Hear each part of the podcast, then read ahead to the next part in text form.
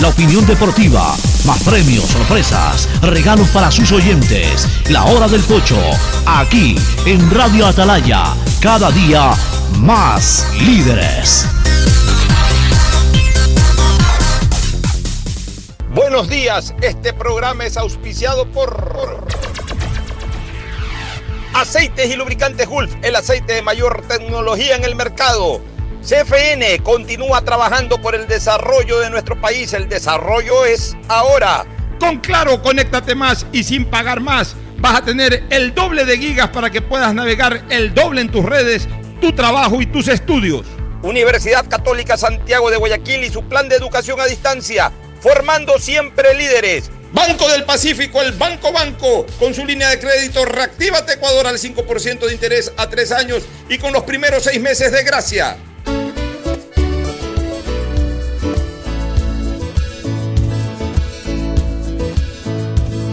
Camino sobre tu piel morena y siento tu latido.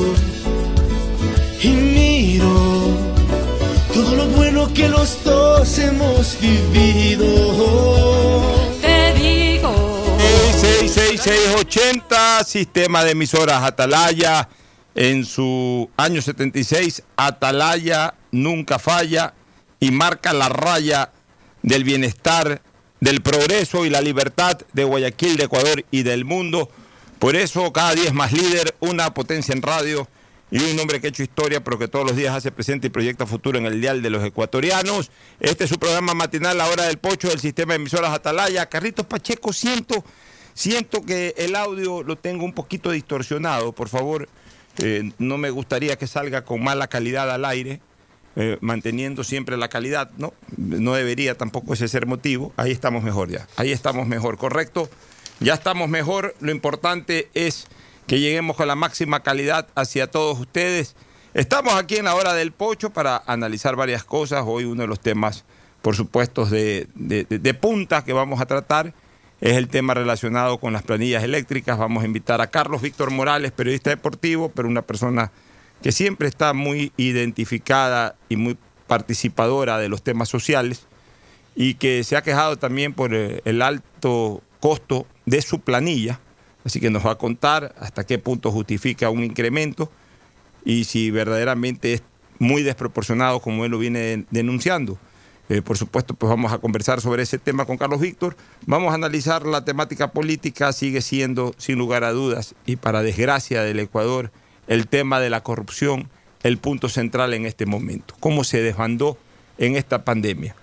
Y lo más triste de todo, lo más triste de todo es que la pandemia viral tuvo un límite en tiempo de comenzar a bajar. La pandemia de la corrupción sigue, se sigue desarrollando, cada vez salen más cosas. O sea, eh, recuerdo que cuando estábamos en, en pleno ojo del huracán, contábamos las horas, contábamos los días, de la famosa curva, que se estabilice, que descienda, comenzó a descender. Hoy estamos prácticamente tranquilos. Pero en el tema de la corrupción, primero que es una pandemia de años, es una pandemia de años que no cesa.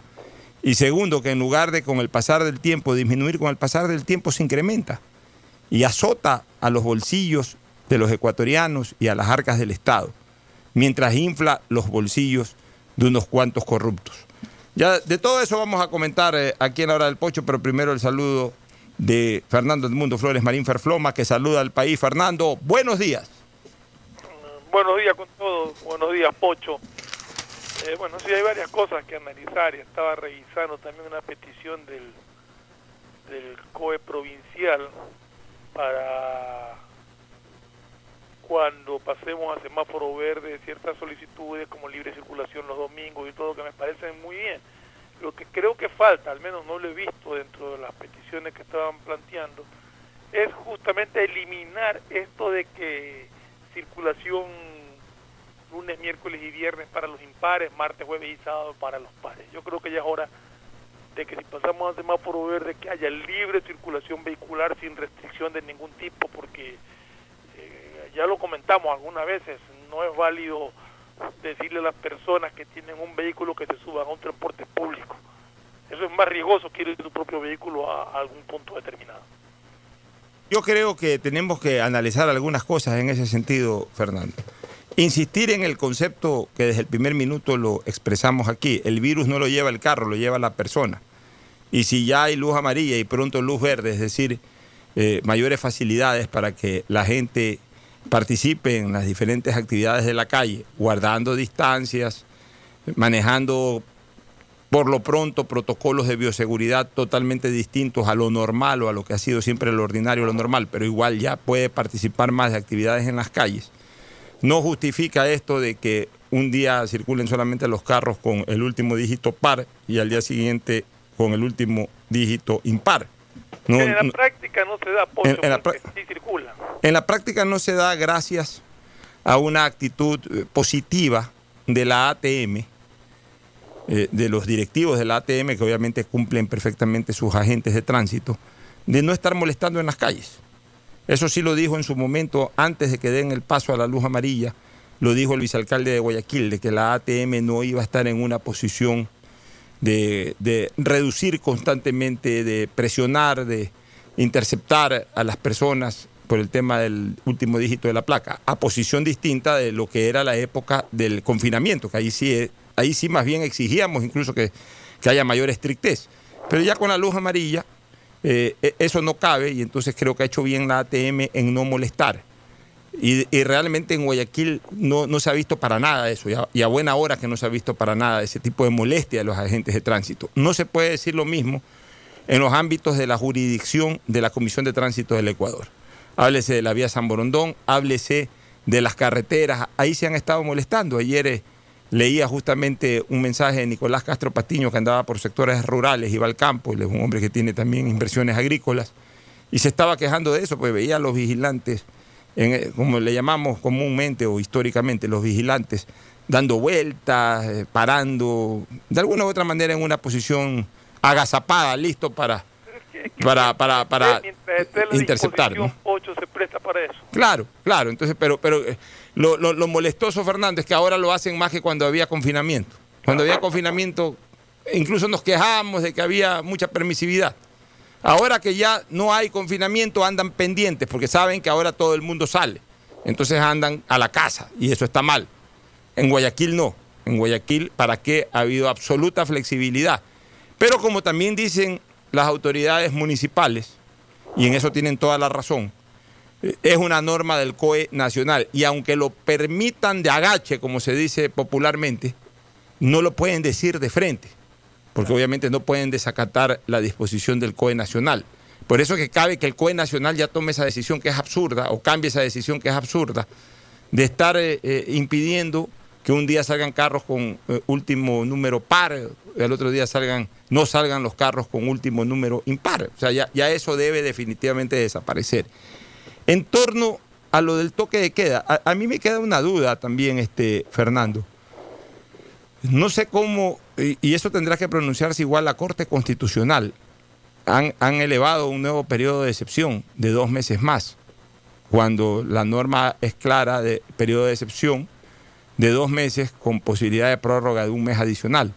Sí, pero eso es cuando pides un decreto. Este es un nuevo decreto. Sí, entonces bajo este concepto nos podemos ir todo el año con estados de excepción. Exactamente. Entonces, pero este nuevo decreto, ya, pero, ya, pero este decreto tiene que tener el aval de la Corte Constitucional. O sea, en, la prórroga lo podía hacer eh, por Ministerio de la Ley, pero al elaborar un nuevo decreto otra vez tiene que pasar por el filtro de la Corte Constitucional. Yo no sé si se justifica ahorita un toque de queda, o mejor dicho, un estado de excepción. Puede ser que sí. No nos pongamos tampoco... Eh, eh, yo tengo entendido que es para, para, para, para, no impedir, para regular y controlar el movimiento entre provincias, porque hay unas que están más afectadas que otras, etcétera tengo entendido que por ese lado va este estado de excepción. Para seguir controlando, como, como dice el mismo estado de excepción, para seguir controlando lo que es circulación, tránsito libre y también tema de asociación, de, la libertad o el pleno derecho a la libertad de asociación, de reunirse, etcétera. Que yo creo que el gobierno sin necesidad de un estado de excepción, especialmente lo segundo, lo puede de alguna u otra manera manejar. Eh, porque estamos hablando de que eh, eh, lo que se puede impedir es estos temas de asociación en cuanto tiene que ver a convocatorias públicas. Es decir, no a los espectáculos públicos, no a las marchas masivas o a las concentraciones masivas, yo creo que sin necesidad de un estado de excepción eh, se lo puede disponer y la gente lo va a cumplir. En el tema del tránsito, bueno, ya hemos hablado sobre la circulación eh, par en par, pero ahí hay un par de cosas más que, me saltan. Estoy totalmente de acuerdo con el pedido de que ya el domingo, o sea, ya cuenta de que los domingos eh, no, no pueden circular los carros. O sea, eh, también hay actividades que tienen que reactivarse los días domingos. Hay actividades y, hay que permitir, eh, bajo el cumplimiento de normas de bioseguridad y de distanciamiento social, pero hay que permitir que la gente también pueda salir los días domingos. Este, mira, así como fui muy drástico en eh, la segunda semana de mayo, cuando dije que para el Día de la Madre se recomendaba que nos quedemos confinados y que ya habrá otros momentos de celebrar a mamá y que en, ese momento incluso era hasta peligroso reunirse eh, la familia con la madre. Pues, habitualmente, no en todos los casos, ni, ni, ni, siquiera quiero decir en la mayoría de los casos, pero todavía hay muchas matronas, o sea, personas que superan, mujeres que superan los 65, 70 años de edad. Y, y como que nos sonaba peligroso que en el Día de la Madre de este año, personas que no estén conviviendo en la misma residencia vayan a visitar, por ejemplo, a su mamá. Tu caso, por ejemplo, ir a visitar, o, el caso de tus nietos, ir a visitar a, la abuela, es decir, a tu mamacita, que ya es una mujer que entiendo pasa de los 80 años. ¿Cuántos años tiene tu mami? 94. ¿Cuánto? 94. Ya, mira, 94 años. Imagínate que un nieto tuyo hubiese ido a visitarla por el Día de la Madre, corre algún riesgo, porque no están viviendo juntos y no eran momentos, en, primero que estábamos confinados, y segundo, no era el momento para eh, tener contactos con otras personas fuera del domicilio de uno. Pero la situación ya cambió sustancialmente, entonces ya este domingo es el Día del Padre. Y como decía yo incluso en esa época, a lo mejor el Día del Padre va a ser la oportunidad para celebrar padre y madre. Puede ser la oportunidad para aquellos que tienen vivos todavía a sus padres y a sus madres de celebrarlos en combo, como se dice. Entonces, eh, hay que permitir, hay que permitir que, haya, que haya tránsito, que la familia se vuelva a reunir. No estamos hablando de que hayan fiestas familiares, que hayan 20, 30, 40 personas, pero con, cierta prudencia eh, yo creo que hay la oportunidad nuevamente de que la familia pueda volverse a reunir, especialmente para estas fechas. El domingo es el Día del Padre y puede ser un momento importante también para la reactivación de ciertos comercios gastronómicos. Eh, guardando eso sí medidas de bioseguridad, 50% del aforo, pero, pero eh, incluso puede ser una cosa importante para que se reactive una mayor cantidad, por lo menos en una fecha, una mayor cantidad, porque como solamente hay un aforo de 50%, eh, aquellos restaurantes que tienen mucha convocatoria se llenan rápido, se llenan rápido ese 50% y queda un 50% de gente que yendo a ese restaurante ya no pueden entrar y pueden buscar otro. Y entonces de esa manera se va repartiendo un poco más la clientela para ayudar de alguna manera a que la mayoría de restaurantes, a la mayoría de los eh, centros gastronómicos puedan tener algún tipo de actividad, algún tipo de ingreso, que no han tenido absolutamente nada o muy poco en estos últimos tres meses. que también está a la disposición de que eh, de, que terminen de almorzar y se van, porque aquí tenemos la costumbre de la sobremesa cuando, cuando estábamos pues en épocas normales de, de full aforo, de que terminabas de almorzar y te quedabas conversando un rato y todo. Ahora aparente, pues, supuestamente por estas disposiciones también te van a pedir que terminaste de almorzar y te presentan tu bueno, terminé de almorzar, pero pero, pero almorzar bien también, pues no, no es que, no es que el, último que tiene todavía la comida en la boca masticando, ya vaya. No quedarte conversando ahí, ah, claro. no acostumbraba a quedarse largo después de almorzar. No, ya una vez que termine de almorzar el último integrante de la mesa, tampoco el último integrante tiene que irse con la comida en la boca. pero ya una, una vez que termine de comer bien, que se sirvan su café o o algún postre, alguna cosa. O sea, ya cuando ya toda la mesa haya terminado y paguen la cuenta, pidan la cuenta, paguen la cuenta, por ahí mismo se levantan y se van. Como tú bien dices, pues no quedarse ahí haciendo una sobremesa. que hay gente que quiere almorzar y que ya no hay la disponibilidad de, espacio de antes. ¿no? ya, otro, otro tema que eh, me parece interesante, pero insuficiente, Fernando, es el, sino que eso, eso va en la medida con el tema del toque de queda. Y eh, eh, está pidiendo el comité local de que se amplíe el espacio de 9 a 10 de la noche. Pero ahí es cuando yo digo, ¿y cuál es la diferencia ya con toda la noche? O sea, si ya vas a, pedir que sea de 9 a 10, ya por último, ya, por último que de madrugada, para que no haya farras, no haya riesgos de farras ni nada, por último hasta las 12 de la noche.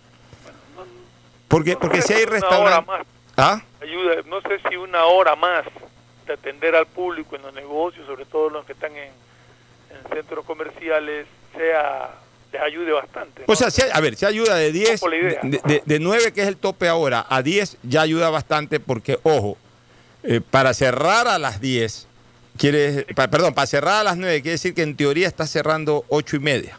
Claro, está atendiendo hasta las 8 como, Hasta las 8, hasta las 8 entra el último para que entre los que están comiendo todo 8 y media, 8 y 40 salga el último y ya se vaya la gente, se vayan los saloneros, se vayan los cocineros, se vaya la gente en general y puedan todavía alcanzar el último bus o la última metrovía, que me imagino circulará hasta las 9 de la noche. Entonces, realmente como que eh, eh, contrae muy temprano eh, ese tipo de actividad. si, es a las 10, si es a las 10, permite hasta más o menos las 9, 9 y cuarto. Pero, yo digo, si ya... la prohibición de funcionar bares y discotecas, que es a la larga lo que se presume que, que se busca con el toque de queda, bueno, también me imagino que el toque de queda tiene que ver con con la gente que en sus barrios se instala afuera a echarse sus tragos y se quedan hasta altas horas ahí. Pero eso se quedan con toque de queda o sin toque de queda. o sea, digamos que la gente que se reúne en los barrios, en las esquinas, con toque, eh, eh, en, confinamiento lo hacía, me imagino. O sea, eso ya tienen que ir a controlar a los barrios. Pues yo sí creo, yo sí creo que, yo sí creo que incluso ahí sí se queda estrecha la solicitud del COE local. Yo creo que debería de ser ya toda la noche, hasta las 12 de la noche y 12 de la noche ahí sí, pues, o sea, ya que cierran a las 11 o sin cuarto para que ya hasta, digamos, no es que a las 12 de la noche eh, esté, eh, eh, se cierre recién la puerta de, los locales, pues la puerta se puede cerrar más o menos a las 11, 11 y cuarto, para que la gente que trabaja en los locales gastronómicos se vayan a las 11, 11 y cuarto y, y ya a las 12 de la noche puedan haber llegado a sus casas y ya ahora sí, a partir de las 12 de la noche, en teoría, ya toque de queda, nadie circula. Porque no, sí hay igual un beneficio, aunque sea esa ahorita de 9 a 10, pero ahí es cuando yo reflexiono. Si, si, eh, tampoco hay una, eh, no hay tampoco una mayor carga negativa si es que de 10 la extiendes a 12. O sea, no es que con eso eh, vamos a correr más riesgos ni nada. Y más bien reactivamos un poco más las actividades, porque sí hay negocios que, que son amigos de la noche, sin necesidad de hablar de discotecas o bares. Si hay restaurantes. Tú sabes que en Guayaquil eh, por los sitios, por las ubicaciones, hablo de Guayaquil y San Borondón, hay restaurantes que se especializan más su convocatoria al mediodía y se especializan más en su convocatoria en la noche. Son, son restaurantes o son lugares que concentran más público en la noche, más comensales en la noche o al mediodía. Entonces hay algunos que, que realmente necesitan la noche, que su fuerte es la noche. Entonces, permitir que, eh, más bien sugerimos al COE local que a su vez pida al COE nacional eh, que ya en algún momento afloje el tema de la noche. Eh, ahora están pidiendo hasta las 10. Vamos a ver pues, qué contesta el COE nacional. Imagínate, si a lo mejor no autoriza lo de las 10, peor va a autorizar lo de las 12. Pero vuelvo a repetir, vuelvo a repetir, ya hay que ir de alguna manera perdiéndole el miedo al tema sin, sin, sin, que eso equivalga a decir que nos descuidemos. Una cosa es perder el miedo, otra cosa es descuidarse. Lo que pasa es que hay, hay zonas geográficas del, Ecuador, como el caso de Guayaquil, que entraron ya en una meseta, en, incluso en una curva descendente, que práctica aparentemente, gracias a Dios, ya estamos librándonos de, pero, pero hay otros, como Quito, que están ahorita complicadísimos. Entonces yo sí creo que es válido que cada COE provincial solicite y que el COE nacional a su vez acceda a hacer ciertos cambios regionales dependiendo de la dureza con que esté aceptando el, virus en, en las zonas. ya, pero por lo que yo ya he terminado de interpretar esto, Fernando, el COE nacional determina el esquema. El COE local lo que hace es decir, vamos a aplicar la luz amarilla, vamos a aplicar la luz verde, vamos a aplicar la luz roja. Pero el esquema de cada luz la diseña el COE nacional. Entonces que debería de tratarlo de una manera diferente. Claro, eh, o sea, el COE nacional también debería de cambiar los esquemas de las luces de acuerdo a las verdaderas circunstancias de cada uno de los cantones. O sea, no tiene que ser un esquema rígido. Ah, luz amarilla, para todos es igualito la luz amarilla, luz verde para todos es igualito la luz verde, luz roja para todos es igualito la luz roja. Bueno, en el caso de la luz roja sí, pero en el caso de la luz amarilla y especialmente de la luz verde, debería de haber un poco más de flexibilidad, de acuerdo también a la demanda y a la necesidad Exactamente. que tiene cada ciudad de reactivar sus negocios. O sea, en este momento estamos en fase de convalecencia económica. Ya, por lo menos Guayaquil, de convalecencia biológica, ya salimos de esa parte. Ya, ya no hay más enfermos, ya los que estaban enfermos se han recuperado. Desgraciadamente algunos murieron también en, en la época más dura. Ahorita ya los que se enfermaron en su momento y lograron sobrevivir, ya se han recuperado. Es decir, ya Sobre salimos de la... hay espacios en clínicas y hospitales para atención en caso de alguna emergencia. Ya no es como antes, como le está sucediendo a la capital actualmente, que no tienen camas. Ya salimos nosotros de la convalecencia biológica. Ahora necesitamos entrar a la... con- Ni siquiera, a ver, ni siquiera ahorita podemos pensar en una convalecencia económica. O sea, nosotros necesitamos la terapia intensiva económica.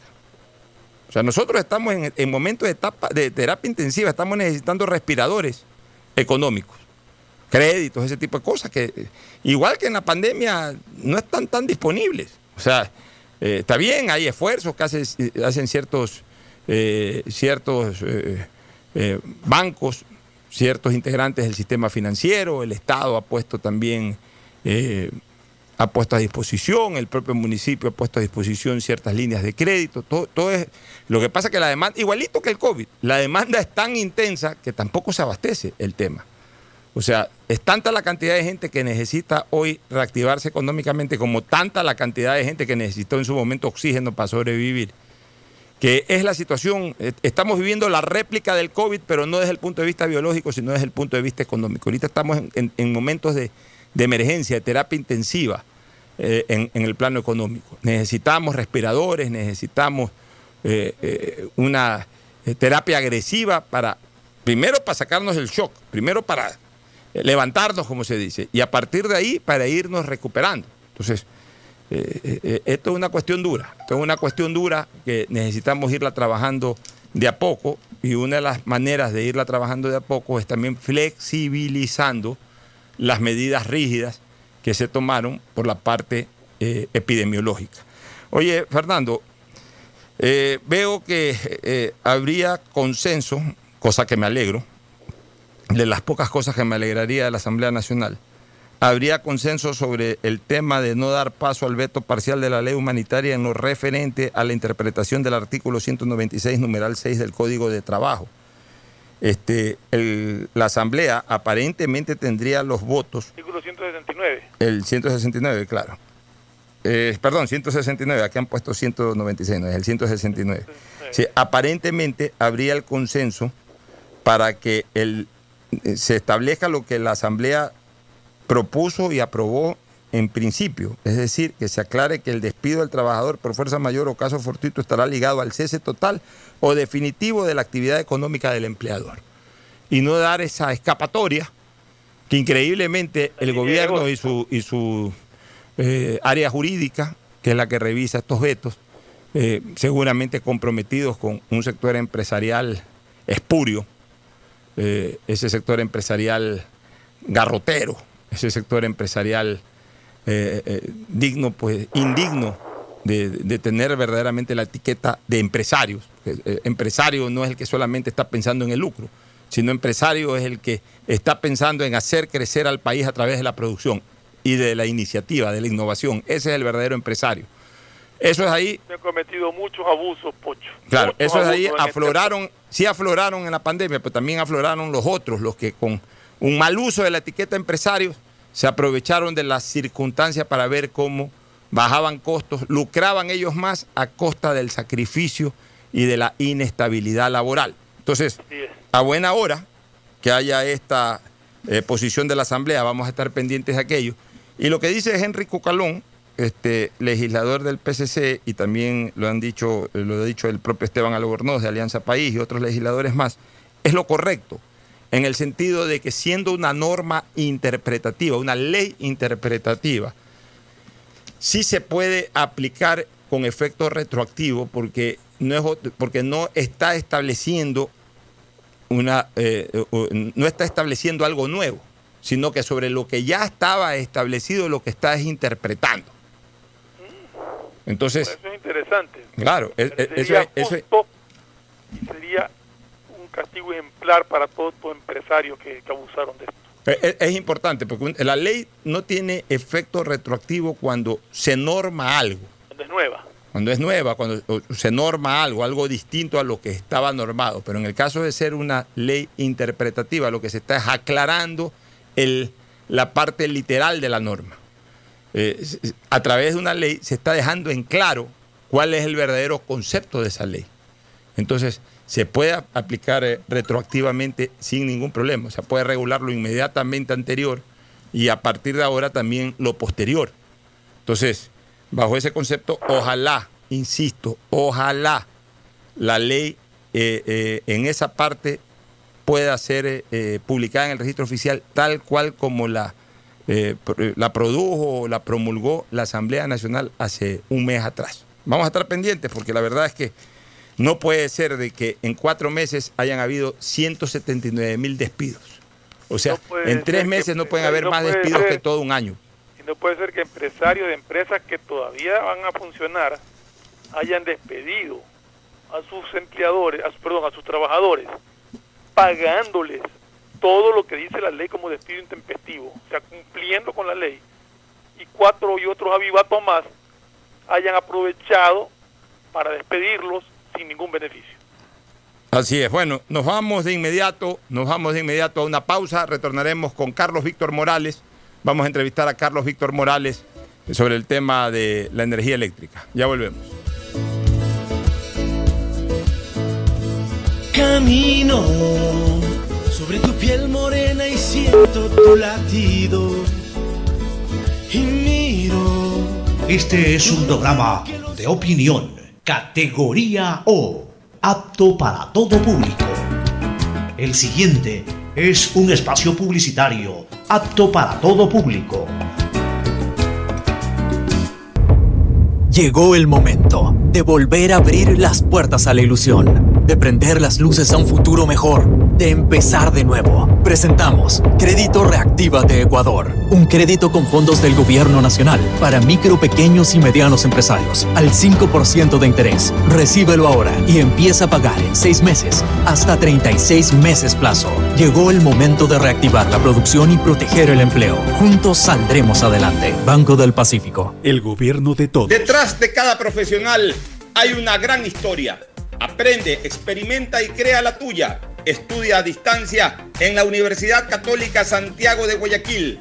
Contamos con las carreras de marketing, administración de empresa, emprendimiento e innovación social, turismo, contabilidad y auditoría, trabajo social y derecho. Sistema de educación a distancia de la Universidad Católica Santiago de Guayaquil, formando líderes Han sido días difíciles para el país, pero al igual que tú, no nos rendimos y seguimos empujando por el desarrollo. Por eso el gobierno de todos, a través de la CFN, destinó más de 50 millones en financiamiento para capital de trabajo con su producto Pyme Express. Hoy, son más de 800 pequeñas y medianas empresas beneficiadas que darán un gran alivio a sus negocios y así cuidar los empleos de miles de familias ecuatorianas. Trabajas por el desarrollo, nosotros para apoyarte, para seguir avanzando, porque al Ecuador lo reactivamos juntos. CFN. Toda una vida. El Para que gobierno de todos todos. en su familia estén conectados al mismo tiempo y puedan navegar en redes, jugar en línea, trabajar y ver películas, contrata Internet Claro de 25 megabytes para tu casa que incluye licencia Microsoft Office 365 por 25 dólares más impuestos. Además te apoyamos con el segundo mes de Internet y si lo necesitas te ayudamos a financiar tu computadora con Claro. Todo se conecta.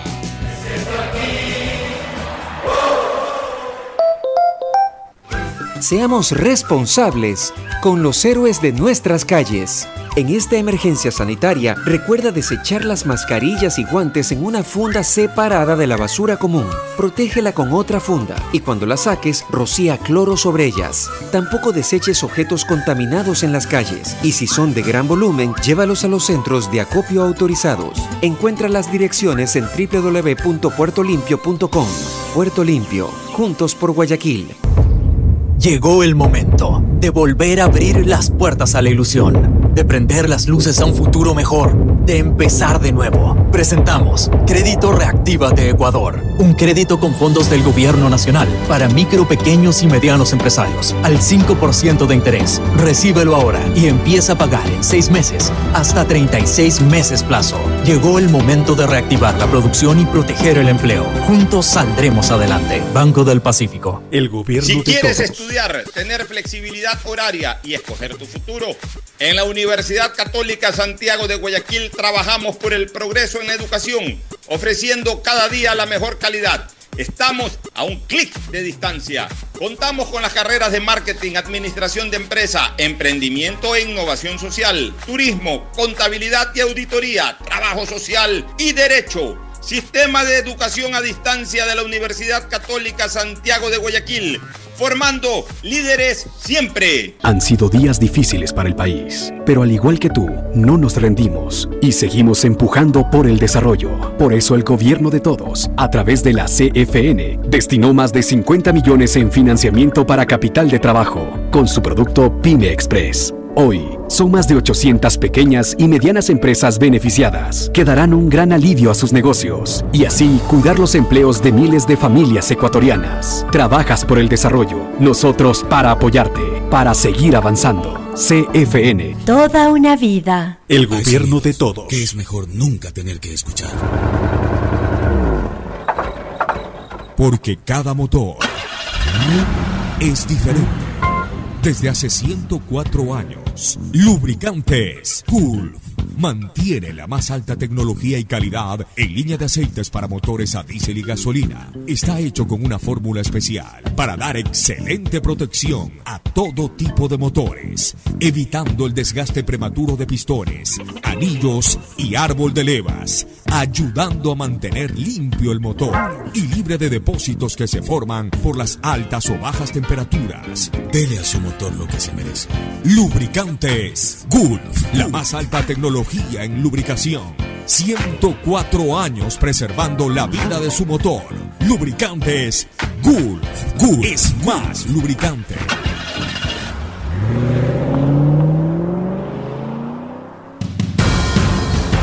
Radio Atalaya es opinión política, porque tenemos las voces más reconocidas en el análisis noticioso y político del país. Síguenos por Atalaya, credibilidad y pluralismo democrático en la información.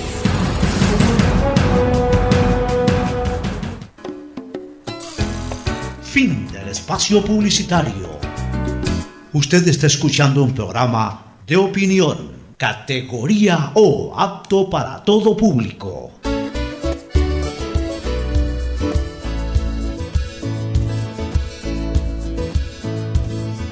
Camino sobre tu piel morena y siento tu latido. Y miro todo lo bueno que los dos hemos vivido. Te digo, solo hay razones para estar agradecido. Es lo que somos y lo que siempre hemos sido. Amigos, porque ganamos cuando mucho hemos perdido. Somos lo mismo, porque peleamos contra el mismo enemigo. Retornamos, retornamos. Este, Carlos Víctor Morales ha tenido un inconveniente de última hora, ha tenido que acudir urgentemente a una entidad eh, eh, dentro de sus actividades, obviamente, pues, y, no- no- no- en este momento está complicado con una reunión y no va a poder atender la entrevista. De repente mañana lo vamos a entrevistar a Carlos Víctor, hay la confianza del caso con él para, eh, ante una situación imponderante de última hora, aguantar la misma y poder reprogramarla para el día de mañana. Pero eh, hay, hay buenas noticias en el tema de la energía eléctrica. Les tenemos una buena noticia que se las vamos a dar un poquito más adelante, también para que se mantengan enganchados con, con nosotros.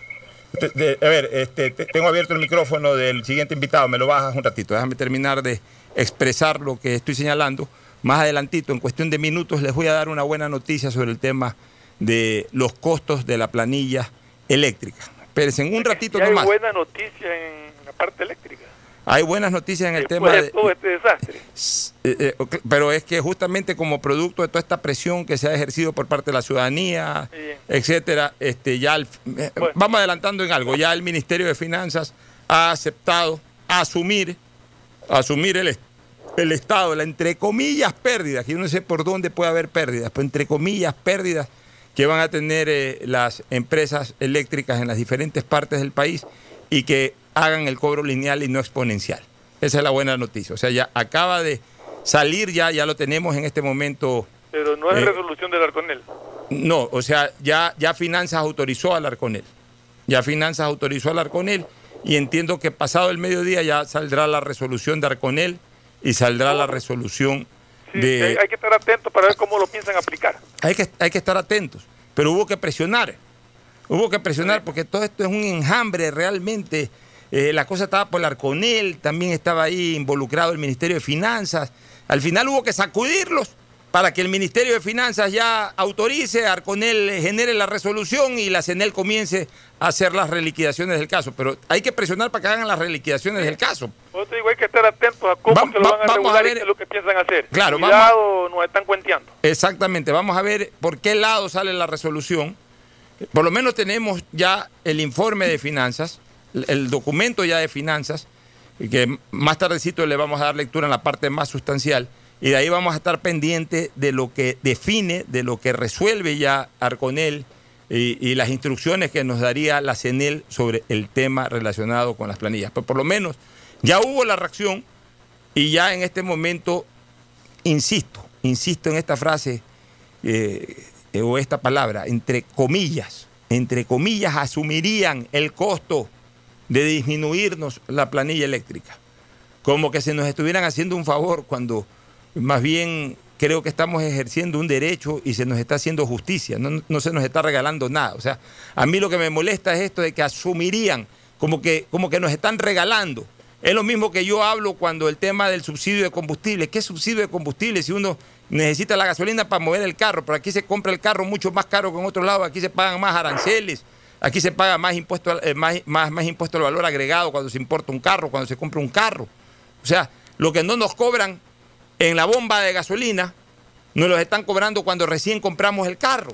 Entonces, e- ese subsidio de combustibles, entre comillas, también. E igual este tema de la energía eléctrica es un subsidio, entre, ni siquiera subsidio, es, es una pérdida, entre comillas, que ellos asumen. Si igual nos sacan la madre con las planillas eléctricas y nos la sacan todo el tiempo. Esto algún día tendrá que arreglarse en este país. El presidente de la República habla como gran cosa de que ahora el Ecuador va a producir y va a vender 100 millones de dólares a Colombia. Vamos a tener ingresos por venta de energía eléctrica o hidroeléctrica a Colombia A ver, por 100 millones de dólares. Y sin embargo ¿Cuánto, nosotros ¿A nos siguen cuánto le venden a- a- a- al pueblo ecuatoriano la energía y a cuánto se la van a vender a Colombia? Así es, pues a nosotros nos siguen sacando la madre. Y lo que es más grave, no solamente que se gastó una verdadera fortuna que hoy nos tienen endeudados para construcción de hidroeléctricas, sino que además de lo que costó la construcción de las hidroeléctricas, hubo los sobreprecios, que fue otra fortuna más que se la llevaron a los bolsillos. Y sin embargo seguimos pagando ni siquiera igual, sino más cara la luz que antes. Pero bueno, vamos ahora a tratar un tema importante de la ATM. Hemos invitado al, al abogado Edgar Lupera, que es un importante funcionario de la ATM, para que nos explique. Ellos están en una campaña especial. Abogado Lupera, buenos días, bienvenido a la hora del pocho aquí en Atalaya. Cuéntenos un poquito sobre esta campaña. Buenos días, Pocho. Buenos días a todas las personas que conforman el panel informativo de esta prestigiosa radio. Buenos días a todos los que nos sintonizan. La ATM durante todo el tiempo de la pandemia y durante la etapa más fuerte de aislamiento mantuvo la atención a usuarios en línea desde el 16 de marzo hasta la actualidad. Ya una vez que nos encontramos en semáforo amarillo, hemos reaperturado la atención a usuarios que tenemos en materia de tránsito en el centro comercial Albán Borja, tomando todas las medidas de bioseguridad que se establecen en la ordenanza. La atención se da por turnos, mediante la cual el ciudadano ingresa a la página de la ATM www.atm.com, obtiene un turno y puede acercarse para ser atendido de manera presencial. El uso obligatorio de mascarilla, el trámite es personalizado y tenemos seis módulos de atención para atenderlo con el trámite que dura aproximadamente 15 minutos y los trámites que pueden realizar son de facilidades de pago, impugnación a citaciones de tránsito, eh, traspaso de infracciones, sustitución de la sanción por educación vial y labor comunitario en horario de lunes a viernes de 10 a 5 de la tarde. Así también el ciudadano tiene un canal de comunicación frente a la tele no presencial para que pueda realizar cualquiera de estos trámites enviando un correo electrónico a la dirección gestión.multas.atm.gov.es y también llamando al call center 390-2290. Edgar, este, es importante puntualizar algunas cosas. Durante el tiempo de la pandemia, igual se eh, autorizó a carros eh, que puedan ser eh, puedan movilizarse por tengo, tengo Carlitos Pacheco ayúdame por favor tengo un retorno que, no debe de salir al aire por favor tengo un retorno que no debe de salir al aire cuando yo estoy en el uso de la palabra este te, decía Edgar que hubo carros que sí pudieron salir durante la pandemia autorizados etcétera y que por ahí cometieron infracciones de tránsito pero al producirse estas infracciones de tránsito y al ser notificadas las personas, al no haber atención presencial durante ese tiempo, ¿cómo tuvieron que hacer las personas para impugnar esas, esas infracciones? Por fecha 15 de marzo eh, del presente año, el gerente general del ATM, el abogado Andrés Roche, dictó una resolución mediante la cual suspendió los términos establecidos en los procedimientos administrativos, al igual que también lo hizo la alcaldesa de Guayaquil con fecha 16 de marzo. Progresivamente y conforme se ha dado la atención a los ciudadanos, hemos ido liberando esos plazos y a partir del 26 de mayo esos plazos comienzan nuevamente a habilitarse mediante la cual los ciudadanos tienen la opción de concurrir de manera presencial al Alban Borja para ser atendidos o si prefieren en línea enviando su requerimiento al correo electrónico antes mencionado. ¿A qué llaman ustedes esto de traspasos de multas que te escuché por ahí? Traspaso de multa ocurre cuando existe una carta de compraventa mediante la cual eh, se puede observar que la infracción no la cometió el que consta registrado como propietario, sino el que ha sido comprador del vehículo y como las infracciones son de carácter personal, con esa evidencia se hace el traspaso de la multa. Fernando, inquietudes. Sí, bueno, buenos días, Carlos. ¿Cómo, ¿Cómo se va a hacer con la revisión vehicular? Eso es un, tema que preocupa porque normalmente cuando toca época de revisión vehicular se acumulan vehículos y gente dentro de las dependencias de, la SGS, que es la que hace las revisiones vehiculares. ¿Cómo, ¿Cómo lo van a manejar eso? Lo de la revisión técnica vehicular, eh, obviamente durante el mes de marzo eh, y durante el mes de abril eh, no hubo atención, sino ya a partir del mes de mayo y las personas que quieren cumplir con la matriculación y la revisión técnica vehicular eh, lo están haciendo de manera paulatina. Pero es obvio que aquellos ciudadanos que no pudieron hacer la matriculación y por ende la revisión técnica vehicular por estas circunstancias, no se les va a recargar ningún valor adicional por el tema de la calendarización pero lo están manejando con cupos de asistencia. ¿Cómo, cómo evitan que de repente vaya un exceso de gente a, a la revisión? Ese... La revisión técnica siempre se lo ha manejado eh, por turno. Eh, recuerde usted eh, cómo era de manera, cómo era anteriormente.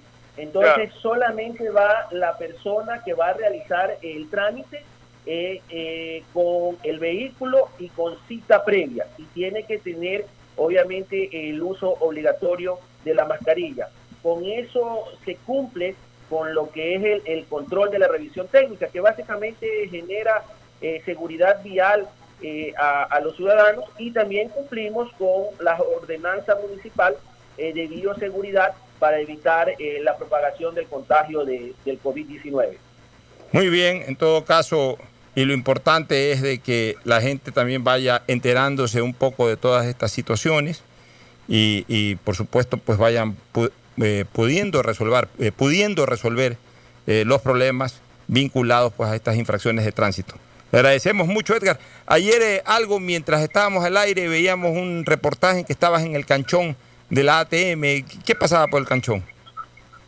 En el canchón eh, resulta que eh, con el estado eh, de excepción, el presidente dicta un decreto en que facultado de manera constitucional limita la libre circulación y lo hace con el objetivo de precautelar un bien jurídico superior, que es la salud y la vida de los ciudadanos.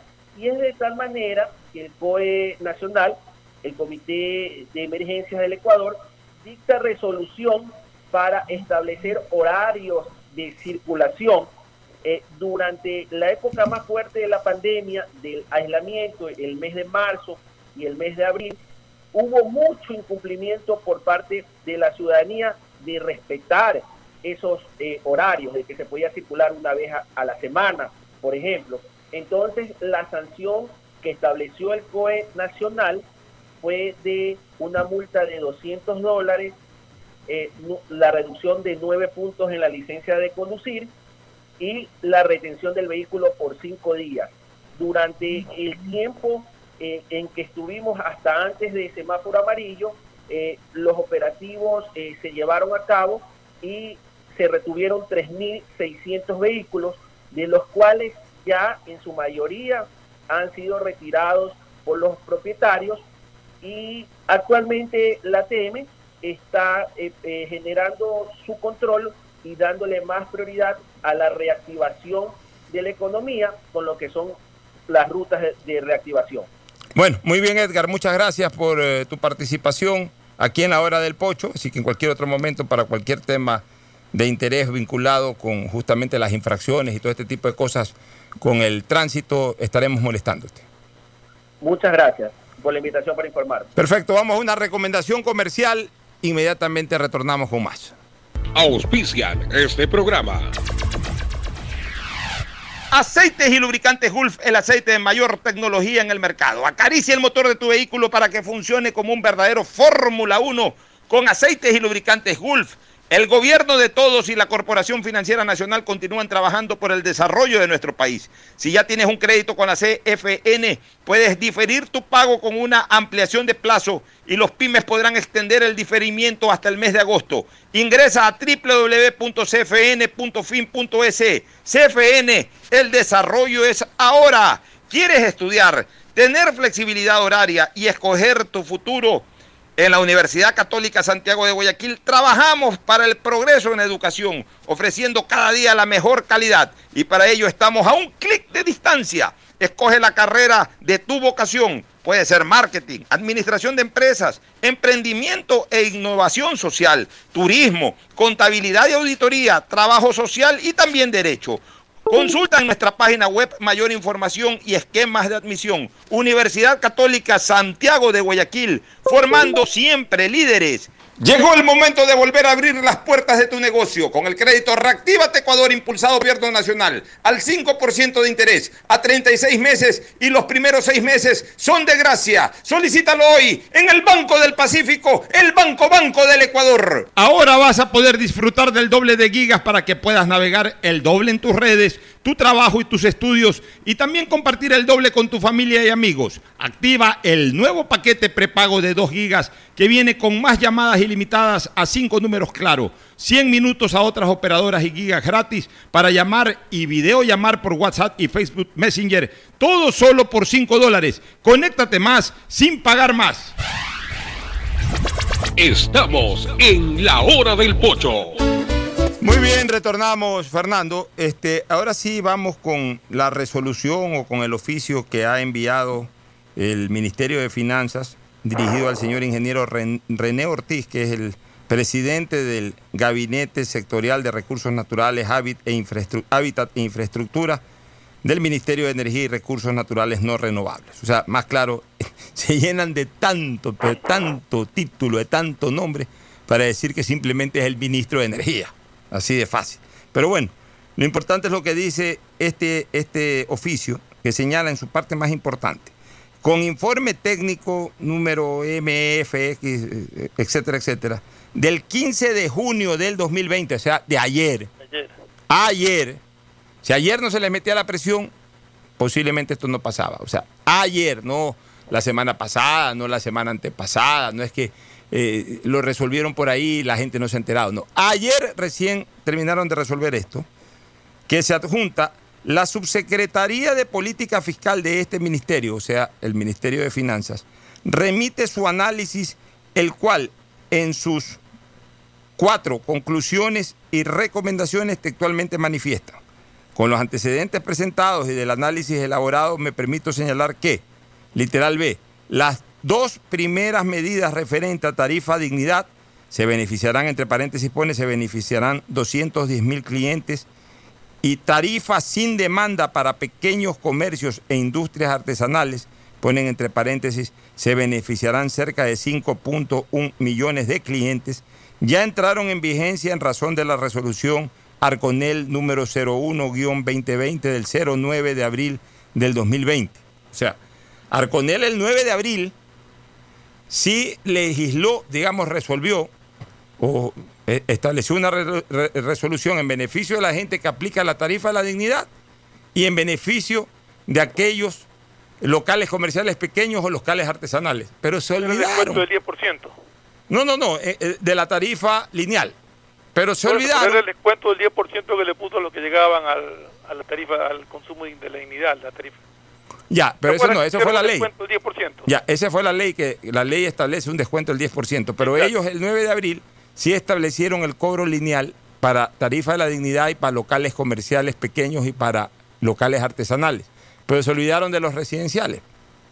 A los residenciales sí vayan ahí a pagar eh, el cambio de rango. Y a propósito, Fernando, porque yo no quiero que la gente se confunda con esto de residenciales. Pues cuando uno habla de residenciales hay gente que inmediatamente se imagina que son las grandes urbanizaciones y ese tipo de cosas. Y no. Residenciales, sector donde la gente reside, no vinculado a los sectores, eh, eh, digamos, eh, urbanos populares. Háblese que los urbanos populares son los que concentran básicamente la gente que usa tarifa de la dignidad. Y sectores residenciales, Kennedy, Sauces, Guayacanes, Samanes, el centro de Guayaquil, el sur de Guayaquil, Cristo del Consuelo, eh, parroquia Letamendi, la misma parroquia Febres Cordero, los mismos sectores del Guasmo, etcétera. Son, son sectores residenciales, son considerados sectores residenciales. A ellos sí les pesa el tema del cambio de rango del fluido eléctrico. Entonces, no, no se piense que aquí cuando defendemos los sectores residenciales estamos defendiendo las urbanizaciones de San Borondón o las urbanizaciones de Guayaquil. Estamos hablando de los sectores residenciales, calificados como residenciales por la empresa eléctrica, todos estos sectores que he señalado. De estamentos socioeconómicos medios bajos, bajos incluso socioeconómicamente hablando bajos o inferiores, medios, medios altos y altos. Porque al final de cuentas, nadie tiene por qué ser explotado. Puede tener mucha plata o poca plata, pero eso tampoco da motivo para que, para que sean explotados, sino para que paguen lo que tienen que pagar y punto. y de por sí, pues que tiene una casa grande, consume más. Consume más y va a pagar más, pero no por eso hay que reventarle tampoco la planilla. Pues. En todo caso, eh, señalado esto, literal, se, la tercera medida referente a tarifa general con demanda, ponen entre paréntesis binomia, me imagino que ha de ser rango eh, de, la, de, rango de la dignidad al siguiente rango, me imagino.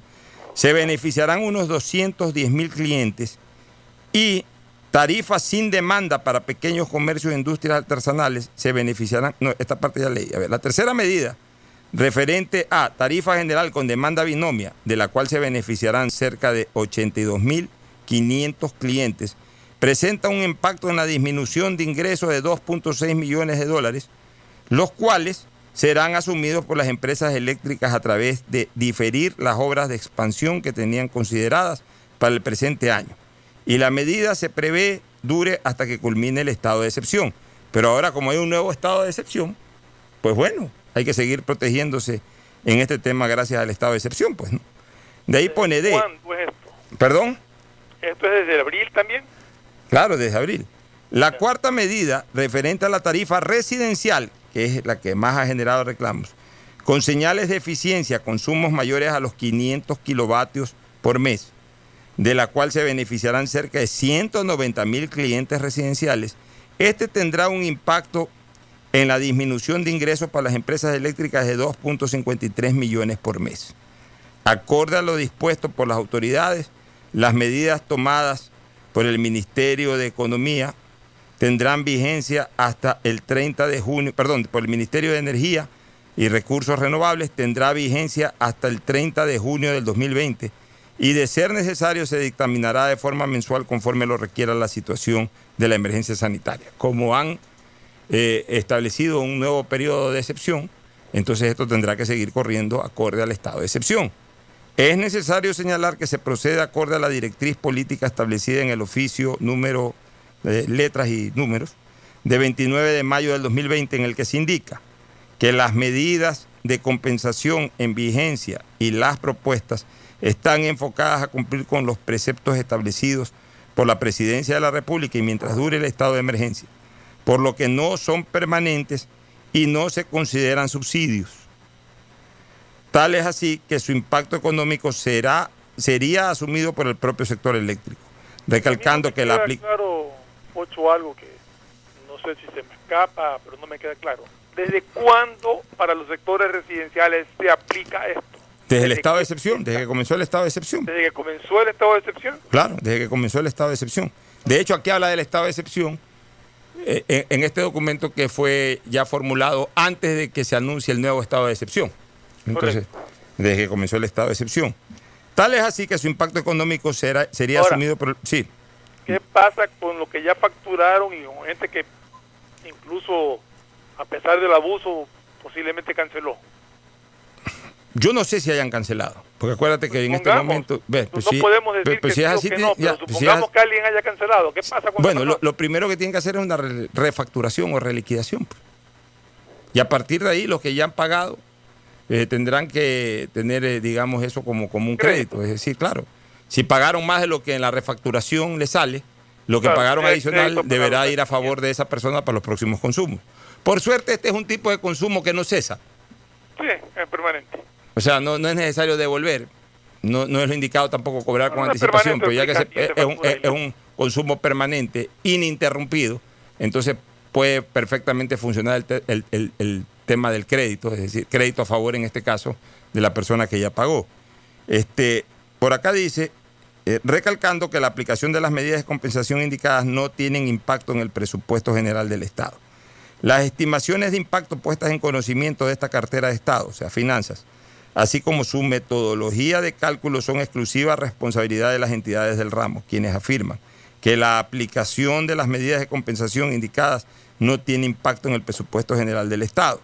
Con memorándum, letras y números del 15 de junio del 2020 que se adjunta, la Coordinación General Jurídica respecto a este tema se pronuncia así.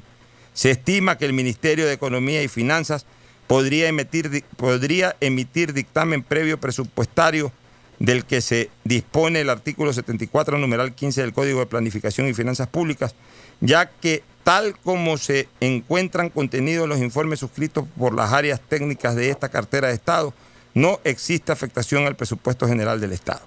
Por lo antes mencionado sobre la base de los informes técnicos, jurídicos y acorde a la directriz política establecida en el oficio Letras y Números del 29 de mayo del 2020, esta cartera de Estado emite el dictamen previo respecto a medidas de compensación a los clientes de las empresas de distribución de electricidad durante la emergencia sanitaria que dispone el artículo 74, numeral 15 del Código de Planificación y Finanzas Públicas. ¿Quién firma esto? El viceministro de Finanzas Fabián Aníbal Carrillo Jaramillo. Aunque esto, este tipo de oficios o de informes a veces no son tan claros y son extremadamente técnicos, es fácil deducir, es fácil deducir de que estarían aplicando una refacturación sobre el tema tarifario. Es decir, debería de nuevamente facturarse a cada una de las personas en base a un costo lineal y no exponencial. Eso es lo que vamos a estar pendientes y eso es lo que vamos a esperar en las próximas horas que ya la CENEL o el ARCONEL se pronuncien de una manera más clara en torno a la resolución. O sea, si lo que estaban esperando era este informe de finanzas, ya está el informe de finanzas. Ya en este momento lo que tienen es que comunicar al país y aplicar al país. Y en ese sentido vamos a estar pendientes, este Fernando. Vamos a ver qué informan o comunican y qué aplican. Vamos a ver cómo van a plantear la refacturación. Vamos a ver qué facilidades hay para el pago de la refacturación. Vamos a ver cuánto realmente disminuye en la planilla de los ecuatorianos esta situación.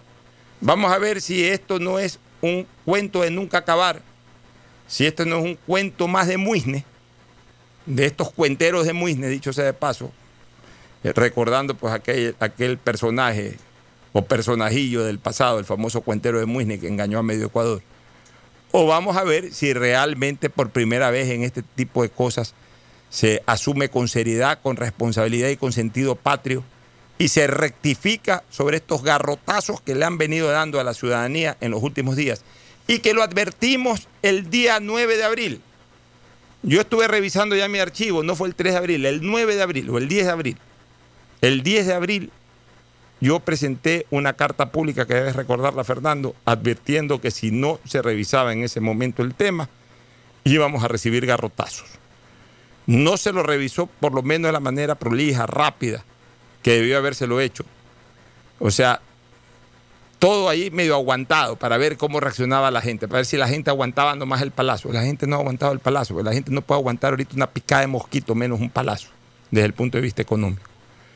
Y entonces ahora que vino el palazo a la ciudadanía y todo el mundo reaccionó y obviamente nosotros hemos insistido en este tema, ahora ya están saliendo los oficios y ahora como que quieren resolver el problema. Siempre después de que la gente reacciona. esa mala costumbre, esa mala costumbre de, de exasperar a la gente, de provocar la movilización de la gente. Ahora yo entiendo una cosa, Fernando, por lo menos ahora hay las redes sociales y la gente se puede pronunciar. E, esto era bien triste antes, oye. Pero antes tampoco habían estos abusos, pero, pero aún así, esto era bien triste antes cuando la gente eh, no le quedaba otra cosa que salir a las calles con pancartas. Ahora ya casi no hay eso. Todavía hay. Ya lo hacen más los sectores ciudadanos más organizados, digamos que los sindicatos, que ciertas agrupaciones sociales. El, ciudadano común y corriente ya poco sale a las calles. Antes sí se veía obligado a salir con pancartas y todo, pero no tenía cómo comunicarse. Hoy ya la ciudadanía se comunica desde la cama de su casa, disparando un Twitter, disparando un WhatsApp, disparando un Facebook o un Instagram. Desde la cama de su casa se está manifestando.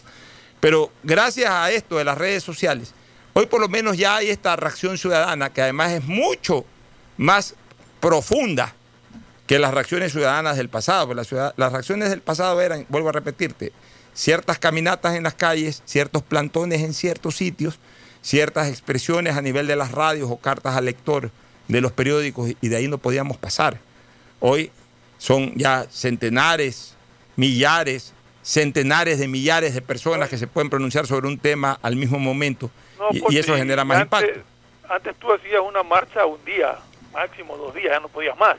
En cambio en las redes sociales todos los días puedes estar Todos los días estás y estás y es uno y es otro y son generalmente los perjudicados. Pero, pero entonces con mayor razón, ahora que la gente tiene una mayor capacidad de expresión, de manifestación abierta a través de las redes sociales, ¿por qué tienen que exasperar a la gente? ¿Por qué tienen que provocar a la gente? ¿Por qué la gente tiene que tomarse la molestia? Primero tener la preocupación, luego tomarse la molestia de estar elevando las quejas luego tomarse la molestia de ir a eh, visitar o entrar a la página web o visitar la instalación para ver qué pasa.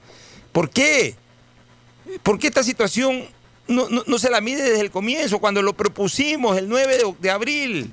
Esto debía haber estado resuelto el 15 de abril, no pasaba nada, no hubiesen facturado nada, hubiesen facturado lo que tenían que facturar, lo que van ahora seguramente a facturar o a refacturar. Lo hubiesen hecho con tranquilidad a mediados de abril, a mediados de mayo, a mediados de junio. nada les preocupa hasta que no explota la gente. Es una Ahí cosa, se preocupa. sí, es una cosa increíble. Pero bueno, la gente explotó y la gente no va a permitir esta explotación. Porque, y es una cosa brutal. Ayer sacaba Teresa Arboleda, Ter- Teresa Arboleda, Teresita Arboleda, mi gran amiga y ex compañera en Ecuavisa hace casi 20 años ya, increíble, 18 años y para atrás. Este, sacaba Teresa de que su planilla de 300, de 400 mensuales le ha salido a 2 mil dólares. Dos mil y pico de dólares. Y así por el estilo. Bueno, tú te imaginarás Tú que también lo que le había pasado a, a Jorge Gromple, ¿no? lo de Jorge Cronfre que lo contamos hace algunos días atrás y te imaginarás después del video ese que circuló ayer en redes sociales me habrán mandado unas 50 o 100 personas quejas y fotos de sus planillas eléctricas, una, una cosa brutal. O sea, hay que estar inmerso en esto para- hay que estar inmerso en esto para constatar realmente el abuso que hay en contra de la ciudadanía. Y bueno, a buena hora que por lo menos ya hay esta luz de que no nos va a robar la luz. Luz Vamos a seguir de que no nos va a robar la luz, la luz eléctrica, la, la empresa atentos. proveedora de luz. ¿ya? Vamos a seguir muy atentos a que esto no sea una tomadura de pelo y que se lo maneje como se lo tiene que manejar.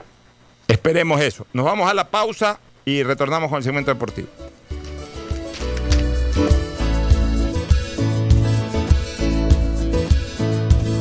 Camino. Este es un programa de opinión, categoría O, apto para todo público. El siguiente es un espacio publicitario, apto para todo público. Llegó el momento de volver a abrir las puertas a la ilusión, de prender las luces a un futuro mejor, de empezar de nuevo. Presentamos Crédito Reactiva de Ecuador, un crédito con fondos del gobierno nacional para micro, pequeños y medianos empresarios al 5% de interés. Recíbelo ahora y empieza a pagar en 6 meses hasta 36 meses plazo. Llegó el momento de reactivar la producción y proteger el empleo. Juntos saldremos adelante. Banco del Pacífico. El gobierno de todos. Detrás de cada profesional hay una gran historia. Aprende, experimenta y crea la tuya. Estudia a distancia en la Universidad Católica Santiago de Guayaquil. Contamos con las carreras de marketing, administración de empresa, emprendimiento e innovación social, turismo, contabilidad y auditoría, trabajo social y derecho. Sistema de educación a distancia de la Universidad Católica Santiago de Guayaquil, formando Han sido líderes días difíciles siempre. para el país, pero al igual que tú, no nos rendimos y seguimos empujando por el desarrollo. Por eso el gobierno de todos, a través de la CFN, destinó más de 50 millones en financiamiento para capital de trabajo con su producto Pyme Express. Hoy, son más de 800 pequeñas y medianas empresas beneficiadas que darán un gran alivio a sus negocios y así cuidar los empleos de miles de familias ecuatorianas. Trabajas por el desarrollo, nosotros para apoyarte, para seguir avanzando, porque al Ecuador lo reactivamos juntos. CFN. Toda una vida. El Para que gobierno de todos todos. en tu familia estén conectados al mismo tiempo y puedan navegar en redes, jugar en línea, trabajar y ver películas, contrata Internet Claro de 25 megabytes para tu casa que incluye licencia Microsoft Office 365 por 25 dólares más impuestos. Además te apoyamos con el segundo mes de Internet y si lo necesitas te ayudamos a financiar tu computadora con Claro. Todo se conecta.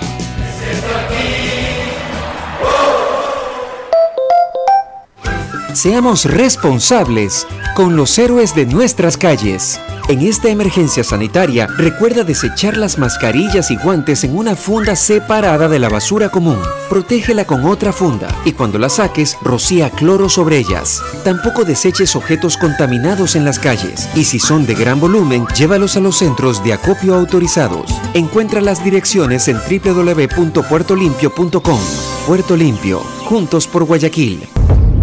Llegó el momento de volver a abrir las puertas a la ilusión, de prender las luces a un futuro mejor, de empezar de nuevo. Presentamos Crédito Reactiva de Ecuador, un crédito con fondos del gobierno nacional para micro, pequeños y medianos empresarios al 5% de interés. Recíbelo ahora y empieza a pagar en 6 meses hasta 36 meses plazo. Llegó el momento de reactivar la producción y proteger el empleo. Juntos saldremos adelante. Banco del Pacífico. El gobierno de todos. Si quieres estudiar, tener flexibilidad horaria y escoger tu futuro, en la Universidad Católica Santiago de Guayaquil trabajamos por el progreso en la educación, ofreciendo cada día la mejor calidad. Estamos a un clic de distancia.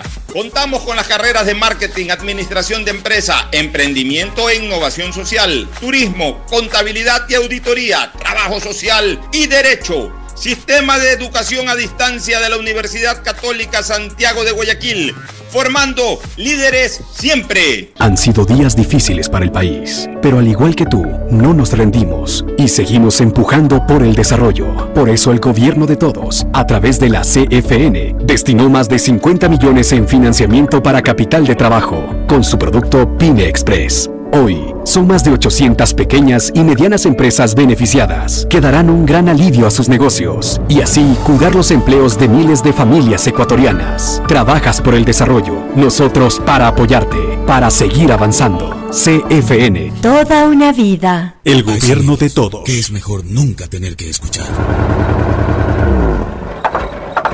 Porque cada motor es diferente. Desde hace 104 años, Lubricantes Gulf mantiene la más alta tecnología y calidad en línea de aceites para motores a diésel y gasolina. Está hecho con una fórmula especial para dar excelente protección a todo tipo de motores, evitando el desgaste prematuro de pistones, anillos y árbol de levas, ayudando a mantener limpio el motor y libre de depósitos que se forman por las altas o bajas temperaturas. Dele a su motor lo que se merece. Lubricantes Gulf, la más alta tecnología en lubricación. 104 años preservando la vida de su motor. Lubricantes Gulf. Gulf es más lubricante.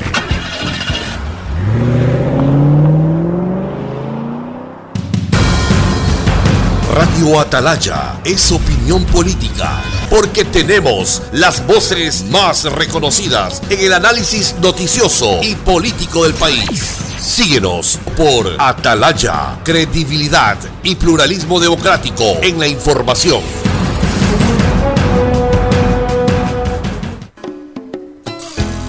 Fin del espacio publicitario. Usted está escuchando un programa de opinión, categoría O, apto para todo público. En la hora del pocho, presentamos Deportes, Deportes.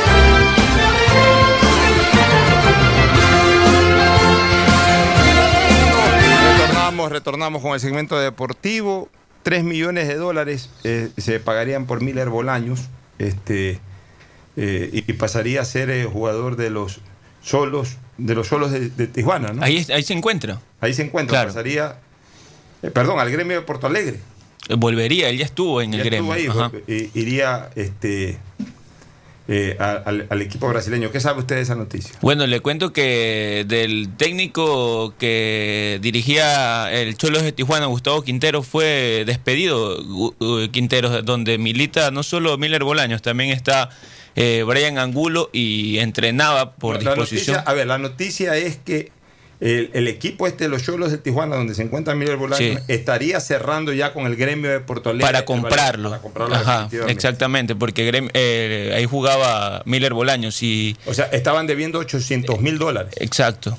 Y ya estarían pasando, eh, eh, transfiriendo ese dinero, o sea, desembolsando ese valor, ya para que el pase de Bolaño sea definitivo de los Cholos. de Cholos de Tijuana, que se quedó sin técnico, donde juega además Brian Angulo y por pedido de, bueno, por permiso del técnico Gustavo Quinteros, que fue quien llevó a José Angulo.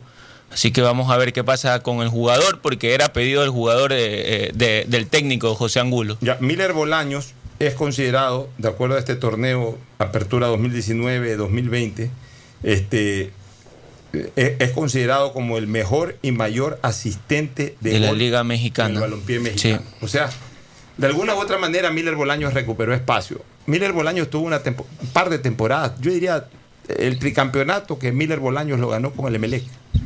Eh, eh, eh, tuvo una participación sensacional. Miller Bolaños nos mostró en la época en que él estuvo en el Emelec eh, ser un jugador tan gravitante y ser un jugador absolutamente diferente. No, no hubo un mejor jugador en el fútbol ecuatoriano que Miller Bolaños. O sea, era una cosa bestial. Sin el ánimo de comparar, por supuesto, para hacer ese tipo de comparaciones, pero, pero tenía un estilo muy parecido al de Messi.